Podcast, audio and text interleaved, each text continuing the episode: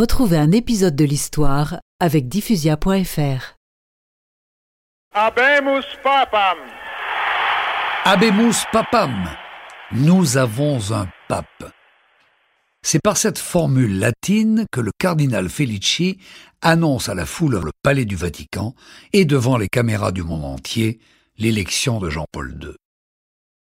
Mon père, pourquoi le pape qui s'appelle Carole prend-il le nom de Jean-Paul II Eh bien, c'est la tradition de l'Église.